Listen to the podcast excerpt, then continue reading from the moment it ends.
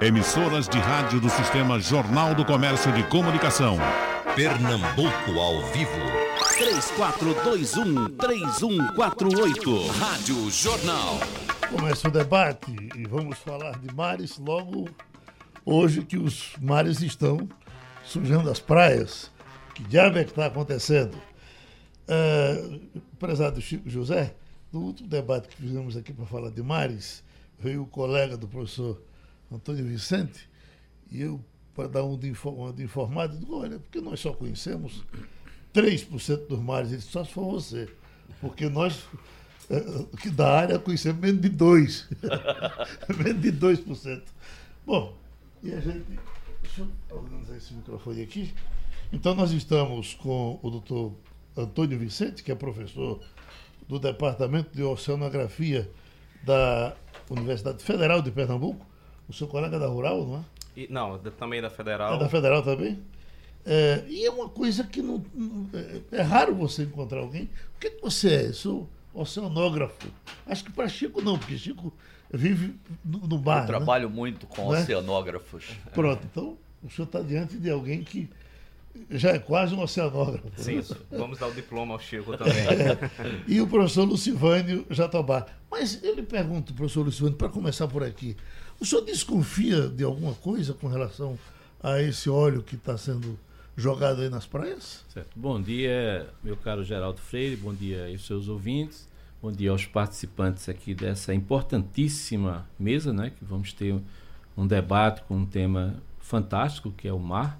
O mar já seduz o ser humano, acho que desde o início da, da, da, da nossa história, não é?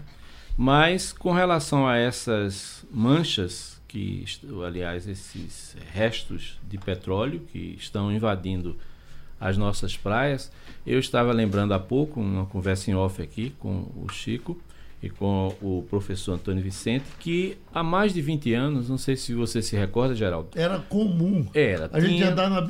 Voltava com aquilo. Chamasse piche. Voltava com o pé cheio de piche. Piche, né? né? E dava um uhum. trabalho imenso para retirar aquilo dos pés. Mas o que se dizia era que os navios passavam ao largo aqui da costa e faziam uma limpeza, uma certa crueldade isso, né? Uma uhum. limpeza lá no mar, terra de ninguém e aí as correntes e as ondas traziam aqueles restos e depositavam aqui. Só que agora a situação foi muito mais grave do que o que aconteceu há 20 anos. Né? O que estamos vendo é que toneladas, pelo menos a imprensa ontem divulgou isso, é, toneladas, parece que 100 toneladas, não, isso. não é isso? 100 toneladas de, desse material que se chamava de piche no passado, estão invadindo as nossas costas. Agora, com um detalhe: a distribuição geográfica, espacial desses restos de petróleo é, segue uma direção que é de sul para norte. O que de norte para sul, não, professor? Atingiu até o Maranhão, né? Foi é, até começou o Maranhão. no Maranhão e chegou à Bahia agora. Foi é, a é, ideia sinal que está vindo mais da região eh, de, de, norte, de, norte de litoral da Venezuela, de, da Bolívia, é, pode estar tá vindo dali. E o Chico, o que, o que chama a atenção é que isso entra em contradição com a circulação oceânica, né? porque era isso que eu, que eu está, estava tentando dizer, que os nossos ventos, os ventos que dominam aqui na costa, são ventos de sudeste, né? sudeste e este mas esses ventos geram uma corrente de deriva que vai de sul para norte. Então, o que estava me parecendo é que eles, esses depósitos se espalharam de mais ou menos Sergipe a Alagoas e chegou, o último, a última notícia que se tem é que eles foram encontrados também no Maranhão. Né? Se fosse isso, então a hipótese teria sido aqui: os navios que deixaram de uma forma ou criminosamente ou então por uma necessidade deles né, de, de limparem ou, ou um, até um vazamento teria sido no sul mas o Chico que tem muito mais informação do que do que nós né, aqui é, ele está dizendo que é do norte para o sul então mostra uma situação bem interessante também porque seria um deslocamento espacial que iria entrar em contradição com a circulação geral oceânica mas eu acho que o professor Vicente talvez tenha mais informações a respeito. É, o que uh, o Grupo de Oceanografia Física do Departamento da UFE está verificando a partir de alguns modelos, a partir e principalmente de dados né, das correntes e do, dos alísios, é que esse, esse óleo ele entrou dentro da corrente norte do Brasil e por isso que chegou à terra algumas regiões e alguns estados da região norte, então chegando até o Maranhão. Então você teve essa distribuição ah, em alguns pontos nesses estados. E contrapartida a isso, nós temos os ventos e o, de sudeste, né, os alísios, que também trouxe esse, esse processo desse óleo de distribuição até próxima região de Sergipe e até, mais recentemente, até algumas praias também mais ao norte da, da Bahia. Então a gente tem esses dois sistemas, porque você tem essa primeira corrente vinda do, da corrente norte do Brasil, onde você tem essa maior distribuição, e mais próximo à costa, você tem essa, a, um controle maior vindo da direção das ondas. Uhum. Então, pensar nesse, nesse processo mais macro de correntes, que realmente a gente tem todo o sistema trazendo esse processo, né, desde a originária a partir da, a, da meio próximo do, da cadeia mesoceânica no, no Oceano Atlântico, e é esse transporte vindo por esse, por esse sistema atmosférico. E contrapartida a isso, próximo à costa a gente já tem esses processos de ondas, marés. Então, as, agora, o que nós temos mais aproximadamente são as marés atuando mais próximo esse litoral. Então, a gente tem essa, esse sistema de óleo e já esse processo que já começou a ser intemperizado, então esse produto já de, de uma borra maior, esse processo que já foi o mais leve, ele já foi, já possui um processo de, de, de evaporação. Então a gente tem essa borra ainda que ainda insiste em chegar às nossas praias, que já entra dentro de um sistema próximo da linha de praia, da faixa de praia. Então, a gente tem esses sistemas, processo mais macro e depois outro mais micro atuando. Então, infelizmente, a tendência é que ainda tendemos a encontrar um pouco ainda desses processos também de óleo, porque a gente tem ondas, marés e a corrente deriva litorânea atuando desse processo, que é como se fosse um rio atuando na linha de costa. Então a gente tem esses processos atuando ainda próximo à linha de costa e os impactos são terríveis. Terríveis como nós estamos presenciando aí, né?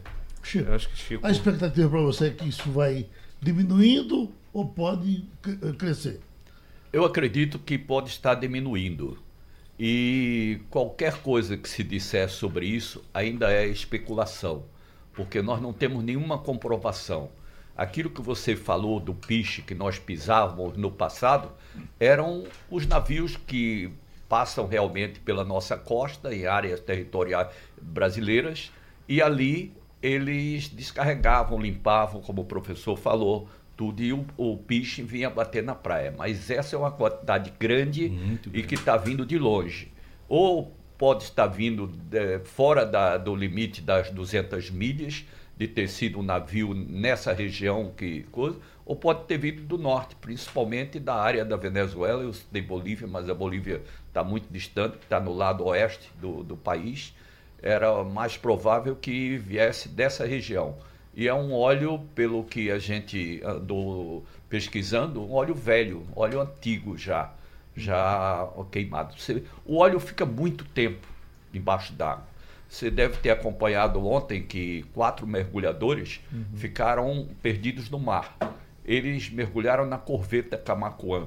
Essa corveta Camacuã foi descoberta por um pescador de pau amarelo chamado Toninho. Ele saía de madrugada pelas estrelas, ia lá e voltava com o barco cheio de peixe. E os outros pescadores diziam: Toninho, tá pescando aonde? Ele disse: Estou no navio do óleo. Navio do óleo.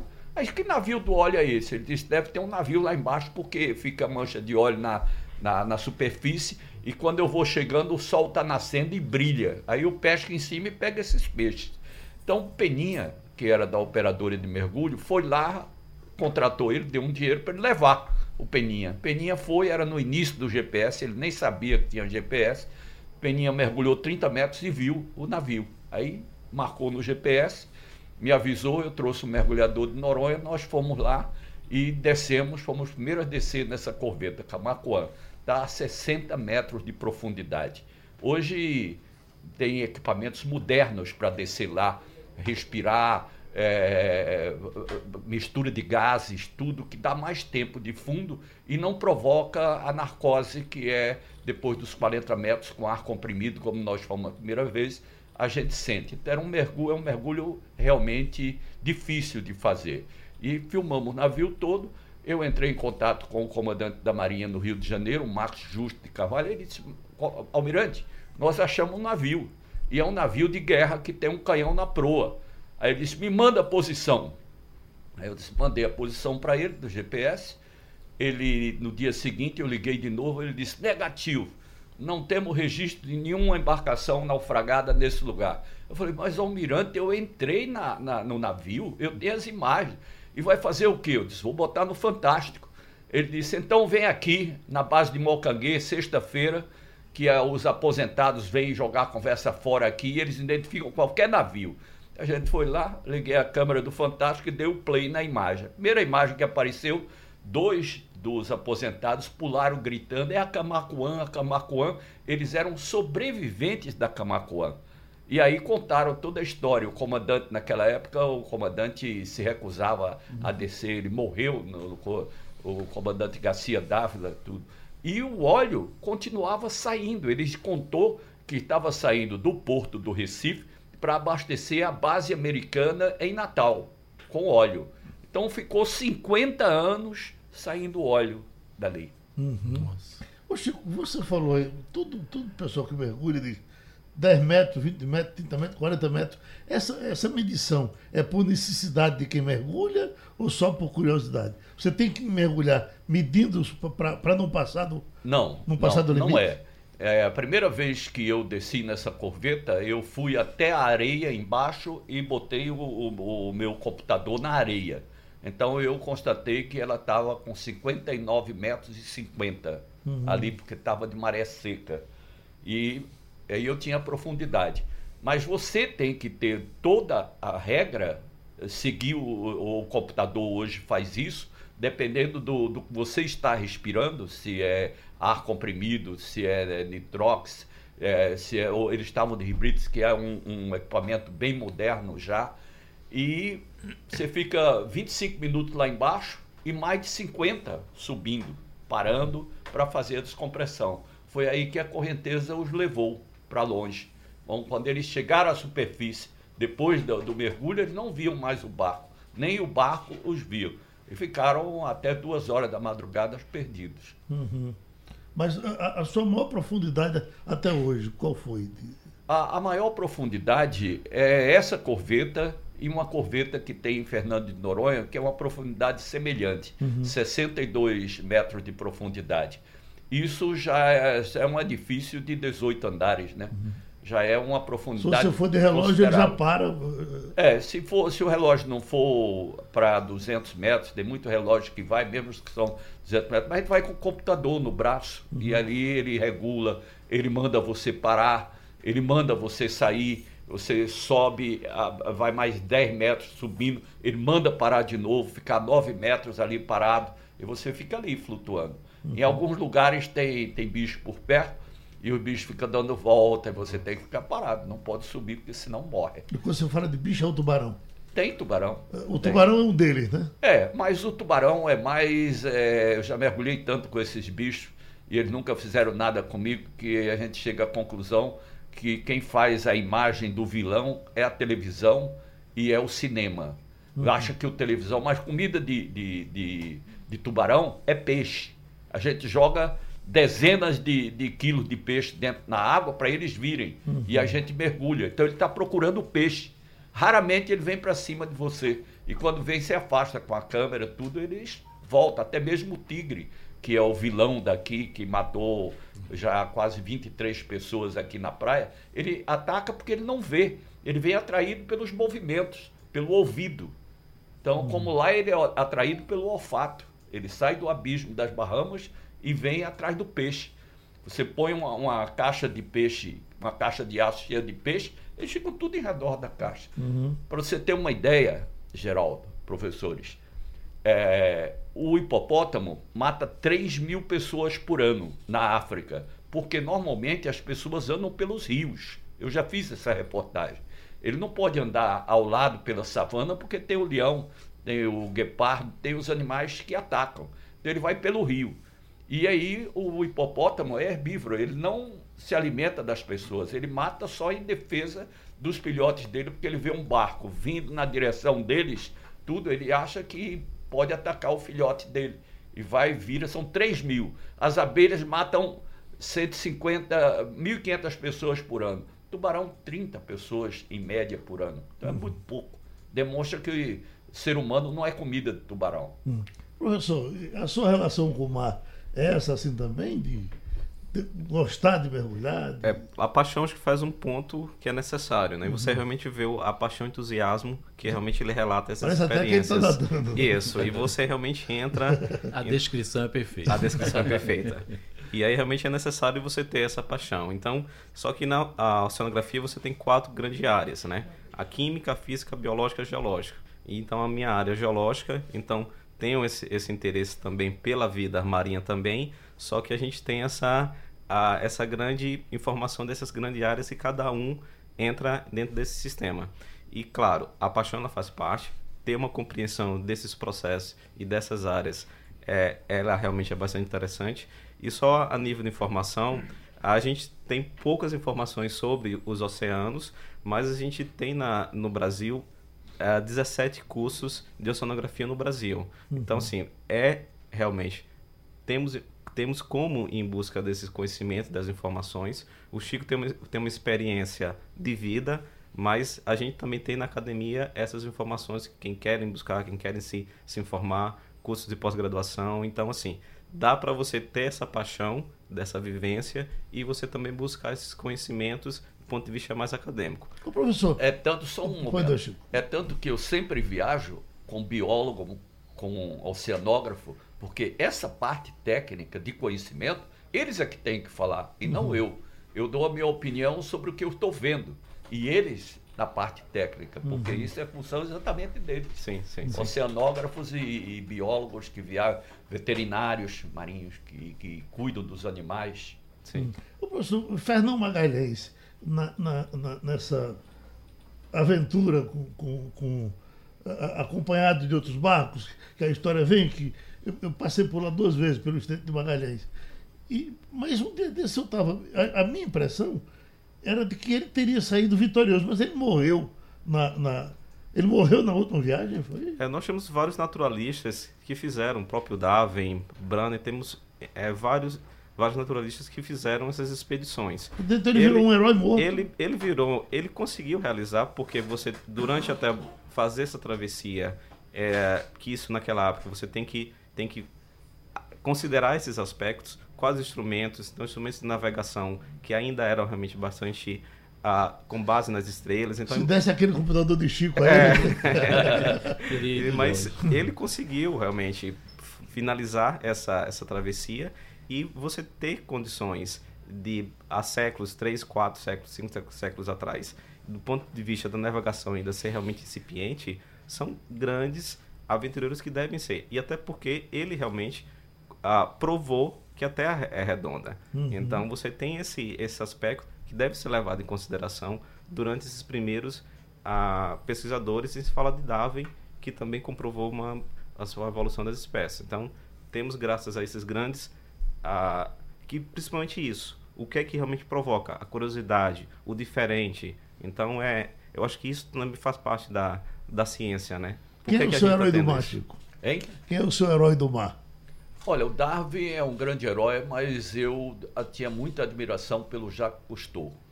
O uhum. Jacques Cousteau fez muita coisa extraordinária, descobriu lugares maravilhosos. No ano passado eu fui à catedral que ele descobriu. É uma caverna no Oceano Índico cheia de tubarões. E a gente conseguiu entrar nessa caverna. Hoje raramente alguém vai até lá, tem que assinar um termo de responsabilidade pela própria vida. E foi a equipe do Jacques Cousteau que, que localizou ele. Fez isso também na Amazônia, aquela célebre é, série sobre o golfinho cor-de-rosa, uhum. tudo. Ele fez muita coisa. E ele estava falando, vocês estavam falando sobre o estreito, sobre Magalhães. Eu já percorri o estreito de Magalhães de um lado ao outro, contornando depois o Cabo Hornos, atravessando o Canal de Bigo, uhum. passando pela Cordilheira de Darwin, que pouca gente conhece, porque é no fim da Cordilheira dos Andes, mas o nome da cordilheira é Cordilheira de Darwin, em homenagem ao Darwin. Uhum. E ele foi uma pessoa extraordinária pela teoria da evolução das espécies. E aquela área, Geraldo, só complementando, aquela área do, do Estreito de Magalhães é uma área extremamente conturbada do ponto de vista meteorológico. Eu tenho inclusive um amigo que ele é andarilho, é geógrafo andarilho, professor da UPL, viaja pelo mundo inteiro, mas ele disse que o único lugar que ele se rendeu foi exatamente a área do Estreito de Magalhães. Ele disse: Olha, eu tinha a impressão que o navio ia voar, ia afundar ia para lá, ia para cá, ia para norte, para sul, para leste, para oeste. Não sei se eu nunca fui, não sei se realmente é essa a sensação. Que que, essa é a pergunta. Por que, que aquele mar é tão violento se, se a gente está bem pertinho dos, dos montes, né? Circulação. É, é mas a, isso que, que ele está falando. Lucivano já está. É, Lucivano está falando é, é uma realidade. Teve dias, foram 22 dias atravessando o Estreito de Dar descendo, subindo as geleiras. Nós levávamos é, glaciaristas de lá da, do Chile para falarem sobre aquilo e é, seguindo as baleias, descendo na ilha onde é um santuário dos pinguins de Magalhães, tudo, andamos tudo naquela região. E teve um dia que veio um vento fortíssimo e ele protegeu o barco por trás de umas pedras lá e era, era coisa muito forte. Uhum. Agora, foi uma grande decepção para mim quando nós fomos contornar o Cabo Horn, porque é o fim do continente americano, é o limite do América do Sul. E eu esperava ondas fortíssimas, emoção naquele barquinho de pesca. É o local que tem o maior registro de naufrágio do planeta. E estava um mar tranquilo, com poucas ondas, a onda batia, mas nada daquilo que eu tinha pesquisado, ninguém contorna o Cabo de Hornos, que é muito difícil. Foi o maior número, quase mil embarcações estão afundadas ali. Hum. Agora, professor Lucivânio, aqueles montes fantásticos que são é, muitos, um em cima do outro, coisas lindas, mas muito grandes. É, a, a, minha impressão é que isso deve estar aqui para segurar a terra se isso aqui sair, a Terra vira. Tem alguma função aquilo Olha, a, de equilíbrio? É, é, acho que você está se referindo às dorsais oceânicas. Né? Essas dorsais, o professor Vicente sabe até melhor do que eu, que ele é da oceanografia geológica, essas dorsais são resultantes da ascensão do material magmático. É, elas estão exatamente no limite geográfico de separação das, das placas nós temos uma dorsal magnífica que fica no meio do Oceano Atlântico, exatamente no meio do oceano. E a, se vamos chamar assim, a altitude, né, que não é, na verdade é, é uma área que está submersa, né, mas supera a, aquelas áreas mais elevadas do Himalaia. Imagine a magnitude, portanto, que tem essas elevações do do relevo submarino. Também tem outras áreas com declives impressionantes. Né? Uhum. Você tem a, a, aquela área da plataforma continental e em seguida vem um, uma área muito, muito, um declive muito intenso que é chamado de talude, essa área. Aquele talude até representa em algumas regiões uma, uma, certa ameaça. Por quê? Porque existem movimentos que a gente chama de massa no talude e de repente aquilo se despreende e vai para a, a planície abissal. E isso pode gerar um tsunami. Aconteceu inclusive na, na América Central há uns 10 a 15 anos um, um, um, um tsunami intenso, destruiu toda uma cidade e que não, não se teve nem como alertar, porque seria um tsunami de, de uma causa diferente do que é normal. Qual é a normal? É quando uma placa que está mergulhando sobre a outra há um sismo muito intenso, uma transferência de energia e a onda se verifica e atinge o continente. Nesse caso, foi nesse relevo declivoso, muito declivoso, que houve esse movimento de massa. É como se uma pedra estivesse descendo. Faz isso, então, a, a onda que atingiu a parte oeste da América Central. Bom, professor Antônio Vicente, o senhor tem mais razão de ter medo do mar do que eu, que o senhor conhece ou não conheço. Mas é, é, é, é, o receio de ficar tonto, que eu queria aproveitar, Chico, aqui, para dar uma orientada, porque no começo de, de, de viagens, quer dizer, nem de perto quero me comparar ao, ao trabalho que o Chico faz, mas eu viajo sempre que possível, porque o navio é mais barato, porque a, a sua mala vai com você, não tem que descer de um avião, descer. É muito confortável ir de navio. Mas um, um receio enorme que as pessoas têm é de ficarem tontas. E Chico disse que já ficou no começo e depois equilibrou. Como, Chico? Olha, é o organismo de cada um. É, eu tenho uma neta, Camilinha, que ela passa mal sempre que vai. Quando vai mergulhar, ela já não consegue porque já está passando mal. E isso acontece talvez com 90% dos mergulhadores de primeira viagem que vão a Fernando de Noronha. Só em sair no barco até chegar no local de mergulho, ficar esperando ali receber a instrução para mergulhar, eles passam mal, vomitam, é, ficam enjoados uhum. com o balanço do mar. Isso é uma coisa normal. Hum. Me orientar a ficar olhando à distância. É isso. Se você olhar para paliativo. perto. Né? Aí com isso, aí, já com isso já foi é. suficiente para eu conseguir fazer as minhas coisas, claro, sem. Já, já, já aconteceu de um, o navio balança demais. Mas nesses navios organizados, você tem médicos, tem, tem enfermarias enormes, ele se cuida muito Uma bem. coisa é você viajar de transatlântico, é. outro é atravessar, como eu falei ainda há é. pouco, o Estreito de Magalhães num barco de pesca. É, Muita coragem. Uhum. Mas, professor, qual, qual é o, o, seu mar preferido? Olha, a, a nossa pesquisa se base, baseia basicamente aqui na nossa plataforma de Pernambuco. Então, a gente tem um trabalho que a gente já realizou alguns, vários tipos de levantamentos, então até 40, 60 metros de profundidade e com barcos pequenos. Então, uhum. nesses barcos, geralmente tem, é realmente inevitável alguém passar mal. E nessas situações, é até interessante ver alguns alunos, alguns estudantes, e que quando vem essa primeira experiência também, né? Dependendo dos organismos, alguns realmente se adaptam muito bem. E mas é interessante ver essa primeira experiência de alguns que acham que você realmente vai para o mar e que o mar realmente ele é muito tranquilo, mas essa questão, você ter o respeito, você saber realmente se comportar dentro desse, dessa estrutura.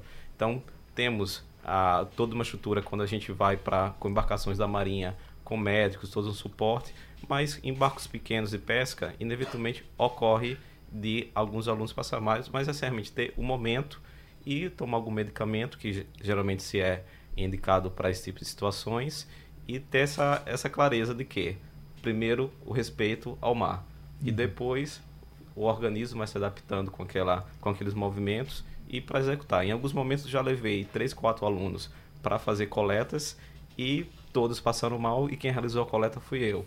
Então você também tem que ter essa, essa situação de que realmente. E porque também a gente fica observando também alguns instrumentos na tela do computador, então a, acaba realmente você passando mal por essas situações. Professor, agora por que? É, como explicar que o mar está tão perto da gente, está tão na vida da gente, desde que nós nascemos praticamente nele, e, é que a gente, e a gente conhece tão pouco dele. Isso uh, vai ser assim por quanto tempo?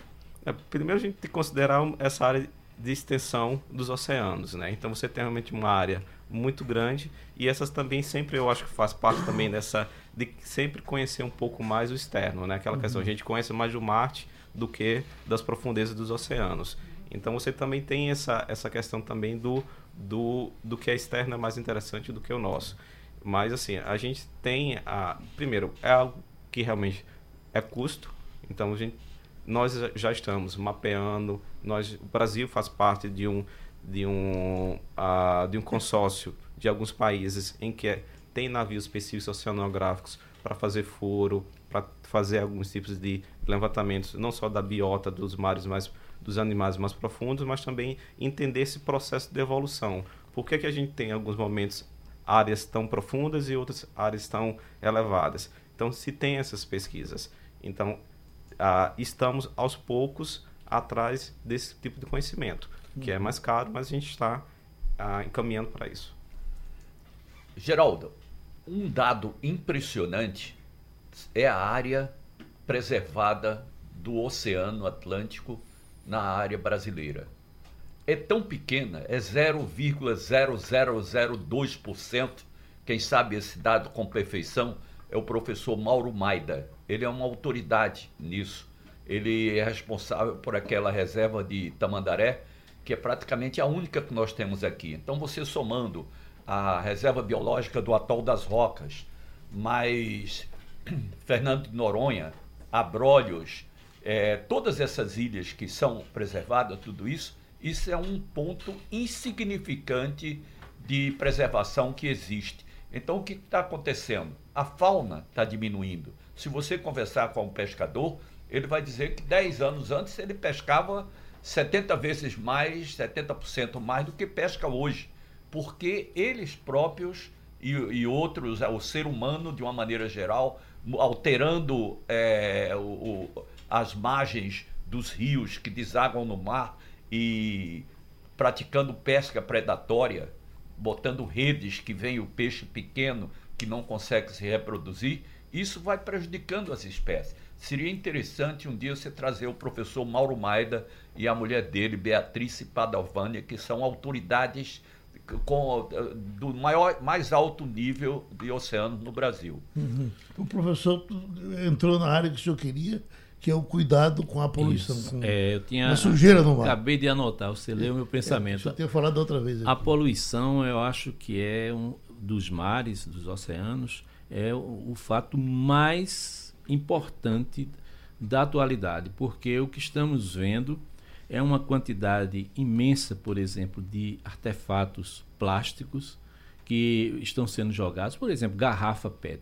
A quantidade de garrafa PET que chega hoje na, na, na parte do Oceano Atlântico Ocidental, essa que banha as nossas costas, é imensa. E esse, esse lixo do, do oceano, claro que vai trazer prejuízos, sobretudo à fauna, não só aos peixes e tartarugas, os cetáceos, mas também aos pássaros. Eu assisti essa semana, há dois dias, eu estava vendo um, um pássaro que foi capturado, um pássaro que sobrevoa o oceano, e ele estava, os biólogos estavam investigando que estava doente. Então eles colocam algo dentro do, da boca do, do, peixe, do, do pássaro e esse pássaro de repente começa a vomitar. Mas, geral, da quantidade de plástico que esse pássaro vomita assim é uma coisa que causa uma, uma tristeza no, no, no, observador. Então você imagine o que está acontecendo com as tartarugas, por uhum. exemplo. Né? As tartarugas estão morrendo hoje com o plástico, que ela na hora não identifica aquilo ali, ela acha que é algo, é alimento para ela, e come aquele, aquele plástico e morre. Então, nós temos milhares de tartarugas que estão morrendo por conta da poluição. Então, é preciso, e nisso o Francisco José tem uma participação muito importante, porque eu, como fã e como assistente dos programas dele, né, ele sempre alerta para essas questões. E a televisão, então, tem um papel estratégico que é fazer uma educação ambiental realmente efetiva. Que aquilo funciona. Você está na sua casa, liga um, um canal de TV está lá mostrando os males da poluição dos mares para a biota, né? para os hum. seres vivos. Então é algo realmente, Geraldo, que me impressiona. Todo esse lixo vai para o mar, todo. É. Santo, de que forma o mar vai reagir contra nós é. a essa agressão? É, nós já temos realmente, um, de certa forma, já o oceano formado por plásticos. Então a gente tem grandes ilhas ao longo do, dos oceanos que também é formado por, cade por por correntes e que formam grandes uh, lixões. E isso é realmente é um dos problemas que você pode desencadear uma série de pontos de vista, como já foi falado pelo professor Lucivana, a questão da, da biota. Então, isso é o que realmente chama mais atenção da mídia de forma, de forma geral. Então, como é que a, esse tipo de, de atuação e de registro ele está ficando é, preservado dentro de uma assinatura. Então, a gente pode considerar todos esses impactos votados de, desde uma grande animais como as baleias, os cetáceos, mas também dos organismos uh, micro, então zooplâncton. Você tem uma cadeia de série de organismos porque os plásticos que estão dentro dos oceanos você a gente pode categorizar como macro e microplásticos. Então, os microplásticos eles já são originados a partir dessa desintegração. E a partir e esses microplásticos também são extremamente também perigosos porque também entram noutra cadeia alimentar. Uhum. Então, isso é isso afeta a gente também pensar como um ciclo, né? Então, aquele peixe que nós iremos ingerir todo, então, pensar do ponto de vista desse ciclo que a gente está consumindo também esse tipo de plástico. Uhum. Então, cabe essa questão da, redu da, da, redução, sim. A própria ONU já categorizou como os, o, os oceanos do ponto de vista da década dos oceanos. Então, você tem essa importância do ponto de vista dos oceanos para tratar do ponto de vista. Ah, temos esse impacto da sobrepesca, né, que realmente também professor Beatriz poderia falar muito bem sobre isso. E a gente tem vários outros tipos de impactos que são relacionados aos oceanos, que os plásticos são deles. Então, o que é que é necessário agora a gente tentar a minimizar ou tentar reduzir essa quantidade de lixos? Então, coletas. Você já tem grandes empresas também que estão fazendo a recolhimento de barreiras e recolher essas barreiras, né? Reduzir esse consumo de plástico. Então, grandes empresas, a própria, a, algumas empresas já estão reduzindo essa quantidade de plástico. O que é necessário ser feito para reduzir essa quantidade de plástico dos oceanos, que já é um problema gigantesco. Ô Chico, agora, isso um mar vai contaminando o outro? O que a gente joga aqui pode terminar eh, chegando do mar da Índia, por aí? Chega. Uhum. É, a bióloga que é responsável pelo Atol das Rocas, a Zélia Brito, a Zélinha, que está lá há mais de 20 anos, quase 30 anos, ela recolhe no Atol das Rocas lixo de toda parte do mundo. Uhum. E ela faz o seguinte, quando tem identificação, ela manda de volta para as ONGs do, dos países que estão soltando lixo. Olha, esse lixo não é nosso, é de vocês. Estão deixando o lixo, vem bater aqui. E vai longe, porque Sim. o Atol das Rocas está no meio do oceano. É uma das áreas mais preservadas que nós temos no Brasil. E vivem 150 mil aves numa área que tem um diâmetro de 3 quilômetros só. E a Zelinha recolhe o lixo que vem de, de outros países, vem da China. E esse de respeito é de todos os povos. Vem de todos Não teria um povos. povo mais. Vocês, bom, o, o, Não, é possível que tenha, sim. sim. Eu acho que as pessoas dos países que preservam mais o meio ambiente, como Dinamarca, Noruega, esses uhum. não jogam lixo no, ar, no mar, porque eles já estão habituados a isso. Se bem que em todo lugar tem aquele que é um desavisado que não está preocupado em pegar o lixo dele e jogar na água uhum. ou pegar no lixo, jogar no, no, rio, desmatar a beira do rio, que aquilo tudo depois, o assoreamento, o lixo que é jogado ali, vai todo para o mar. Uhum. É, eu estava lembrando agora do meu amigo que já esteve até aqui num debate há uns quatro anos, o Luiz Lira, uhum. geólogo e trabalha muito com essa parte de oceanos. Quero até mandar um abraço para ele. E Lira, na época que estavam construindo Suape, ele questionava muito a localização do Suape porque ele tinha medo que ele só não, ele um grupo de, de ecólogos tinha, tinha um, esses ecólogos tinham muito medo de que um acidente com um petroleiro, por exemplo, acontecesse. E ele queria mostrar que um acidente aqui poderia repercutir numa área bem afastada. Então o que ele fez? Ele criou uns cartõezinhos e pedia às pessoas que quando achassem na praia ligassem ou mandassem um, uma carta na época dizendo onde foi encontrado aquele cartão. Ele jogou aqui na área de Suape e recebeu, segundo ele me contou, ele recebeu cartas do pessoal do Maranhão, cartas de Belém do Pará e até áreas bem mais distantes assim do, do nosso país no, no, no hemisfério já no hemisfério norte. Então uhum. vejam como um lixo que se joga no canal do Arruda ele uhum. pode ser encontrado lá no Maranhão. Então essa dispersão é uma dispersão imensa, preocupante, não é? Porque os malefícios estão aí à vista de todos. O professor Antônio Vicente eh, informava há pouco que a, a ONU decretou a década dos, dos oceanos. Tem uma agenda para isso, professor? O que, é que vai o que, é que vai ser feito durante esse tempo? É, são, são reuniões e que são realmente a partir do, de um tema comum se traça esses determinados é, temas gerais. E aí, a partir dele, você vai a, abordar alguns temas que são mais de cunho né, da sua importância. Então, a, a ONU, pela realmente a, abraçou essa ideia pela importância realmente dos oceanos, né? Então são uma série de fatores, desde mostrar essa questão que a gente está discutindo um pouco aqui, a importância dele, por que, os oceanos são importantes, desde do ponto de vista da sua relação biológica, da produtividade né, de nutrientes, a sua riqueza, até como fatores como controle também do, do clima. Então você tem uma, uma série de, de aspectos que demonstram a importância de se estudar isso e dar essa importância e evitar esses impactos. Uhum. Então, e agora? O que é que realmente a gente um, uma área degradada imensa que já está impactada, o que é que realmente se é necessário agora para reduzir esses impactos. A água do mar tem aumentado ou diminuído com os tempos, professor? Ah, aí seria relacionada a questão da subida do nível do mar, que também é, é, uma das questões que também bastante relacionadas. Então, pensar também do ponto de vista cíclico, né? Você tem ao longo da escola da, da, da escala geológica momentos de subida e descida do nível do mar. Então, só que aí o que está se discutindo também dentro dessa questão agora, como o homem ele vai interferir dentro desse aspecto. E alguns, alguns geólogos já colocam o termo antropoceno. Então, o homem em si ele está mudando essa, essa relação geológica. Então, alguns estudos, o próprio PCC demonstra sim que a gente está subindo, tendo uma subida do nível do mar. Uhum. Agora a gente tem que saber separar um ponto de vista natural e antrópico. Uhum. O, que é que, o que é que o homem está influenciando nisso? A maior geleira que você encontrou por aí, Chico?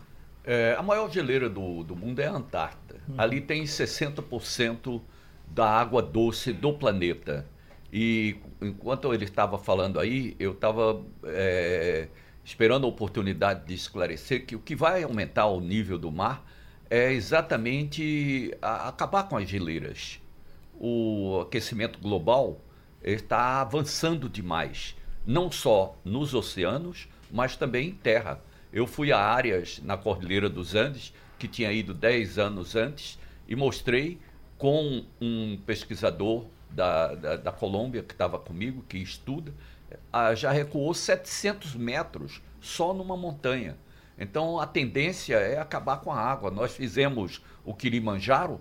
O Kilimanjaro está na, na, divisa, está na fronteira da Tanzânia com o Quênia. É, a, a, água do Kilimanjaro é importantíssima, porque embaixo está o Parque Amboseli, onde tem a maior contra, concentração de animais selvagens do Quênia e de uma parte da Tanzânia. Então, se acaba com aquelas geleiras do Kilimanjaro, qual é a água que vai chegar depois para esses animais? Então não é só o oceano. O oceano vai sofrer com as grandes geleiras que tem sendo destruídas pelo aquecimento global dia a dia. Uhum. Esse aquecimento é interessante, professor. Muito, muito. O, o, o que eu queria também lembrar com relação a, a essa correlação entre oceano e atmosfera é que muito do clima dos continentes é comandado exatamente pelo oceano. Vou, vou, dar um exemplo bem simples. Quando o Oceano Atlântico Sul, esse, esse nosso, está mais frio agora, por exemplo, outubro, novembro, dezembro, é uma tragédia para o Nordeste semiárido. Por quê? Porque quando o Oceano Atlântico Sul está mais frio, a pressão atmosférica aumenta e os ventos, os ventos alísios ficam mais fortes. E quando eles ficam mais fortes, então há aquele sistema chamado zona de convergência intertropical, que é quem provoca aqueles aguaceiros pesados do sertão, na Paraíba, Rio Grande do Norte, Pernambuco, etc. Então essa zona de convergência ela não desce, quer dizer, descer no sentido de vir para o sul. Ela fica mais para o norte. Nesse caso, a seca invariavelmente se instala. Uma outra, uma outra correlação entre oceano e atmosfera é o famosíssimo El Ninho. Né? Todo ano em que nós temos um El Ninho, há uma correlação com a seca. Ou seja, o El Ninho provoca lá no Pacífico Equatorial a ascensão de correntes úmidas, depois essas correntes vão e descem na periferia oriental da Amazônia e sobre o Nordeste. Então essas áreas ficam com seca, com estiagem. Então para se entender os climas do planeta é Quer preciso dizer que o mar frio, o mar frio chove menos? Chove menos. E o mar quente chove quente mais. chove mais. O El Ninho, uhum. quando tem o El Ninho, aquela área do Equador, no Peru, Equador e até uma parte da América Central. Até passam, a Micronésia é, chega, é a origem praticamente dele. Nós fizemos um trabalho na Micronésia, eu tive duas vezes lá, são 39 horas de voo para chegar até lá, pegando cinco aviões, são três dias para ir, três dias para voltar, e ali é a origem do, do El Ninho. Isso. Então toda aquela área passa a ter uma alteração meteorológica significativa. Então é preciso entender os oceanos para entender os climas. Agora, é o que se diz é que, de um modo geral, o mar vem esquentando uh, uh, uh, há algum tempo. Existe um ciclo chamado oscilação decadal do Pacífico. Isso é que é muito importante. É algo que lembra um pouco o El Ninho, só que o El Ninho dura dois anos, três anos no máximo. Já essa oscilação decadal do Pacífico, ela dura dezenas de anos, 20, 30 anos 40 anos. Então pode ter uma fase do Oceano é, Pacífico ficar mais quente durante 20, 30, 40 anos e uma outra fase em que as temperaturas caem também decadal. Isso se chama de oscilação decadal do Pacífico uhum. e que repercute mundialmente. Talvez essa coisa do aquecimento global pode ter uma relação forte com essas oscilações do oceano. Uhum. Que, que está havendo um aquecimento é indiscutível. Uhum. Agora, o que causa esse aquecimento é que é a grande questão. Ações antrópicas ou ações da própria natureza? Fica a interrogação. O senhor tem algum risco dessa água se deslocar e, e vir para cá? Para aqui para a rádio? É. Ela chegou na várzea, né? É, é, considerando, que, considerando que Recife, uma cidade em si, ela foi considerado ou assentada sobre terrenos de, de várzea, né? Então temos que ter um pouco de cuidado em relação a isso. Mas o que tem que ser também levado em consideração é qual o degelo que a gente está falando, da Antártica ou do, do Ártico. Porque uhum. isso também é, é realmente também significativa a diferença. O do, a, a da Antártica ele é muito mais danoso, porque o gelo está sobre a montanha. Então esse gelo, quando ocorrer esse degelo, sim, Aumenta. ele pode levar ao aumento da, da subida do nível do mar. Então, esse o da Antártica, sim, ele, é, ele é muito mais danoso para a gente. E a gente já tem algumas cidades né, com estudos de inundação, que Recife é uma delas que está próximo ao nível do mar. Então, você tem um impacto maior em relação às outras cidades que você não tem essa relação direta. E, claro, pode nos afetar do ponto de vista de uma escala humana ainda. Porque também isso é para isso que é a escala geológica, do ponto de vista de centenas de milhares de anos, e humano. Só que a gente está percebendo que essas mudanças dentro das nossas gerações estão sendo muito mais rápidas. Uhum. E aí, o que o professor Luciano Jatobá falou, seria essa escala do ponto de vista natural e aí está sendo acelerado por uma, um momento antrópico? Possivelmente sim. E uhum. aí é isso que a gente tem que ter realmente levar em consideração. Chico, qual uma mais, mais, mais valente que você você entrou em todos. Qual você esse aqui é, é, é, é brabo mesmo? É, depende da época, Geraldo. É? é, depende da época, do vento. Você vê o nosso mar aqui, no mês de agosto, ele fica muito agitado pelo vento, que é um mês que, que venta demais.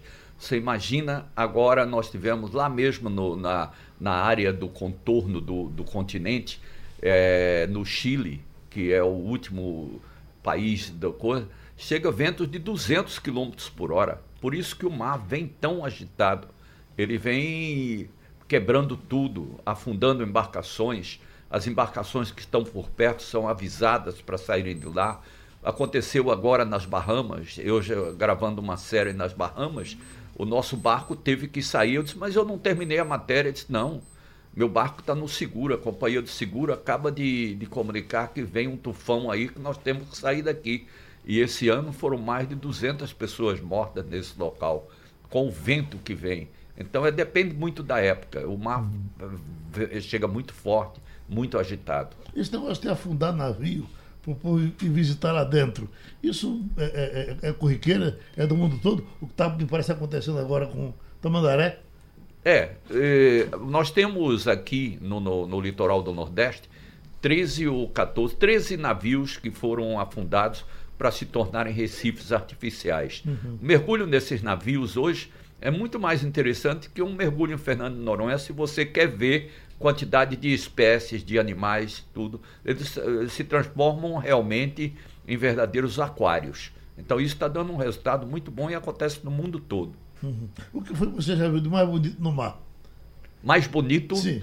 É, tem muita coisa bonita. É, essa catedral do, dos tubarões é, é, bonita demais. Quem tiver com curiosidade para ver, é, o meu Instagram é arroba Chico José de Brito. Lá tem a imagem do tubarão chegando a meio metro da minha, do meu rosto. Vem me olhar cara a cara. E no Globo Repórter eu falei, só faltou um beijo na boca, porque era uma, ainda bem que era uma fêmea.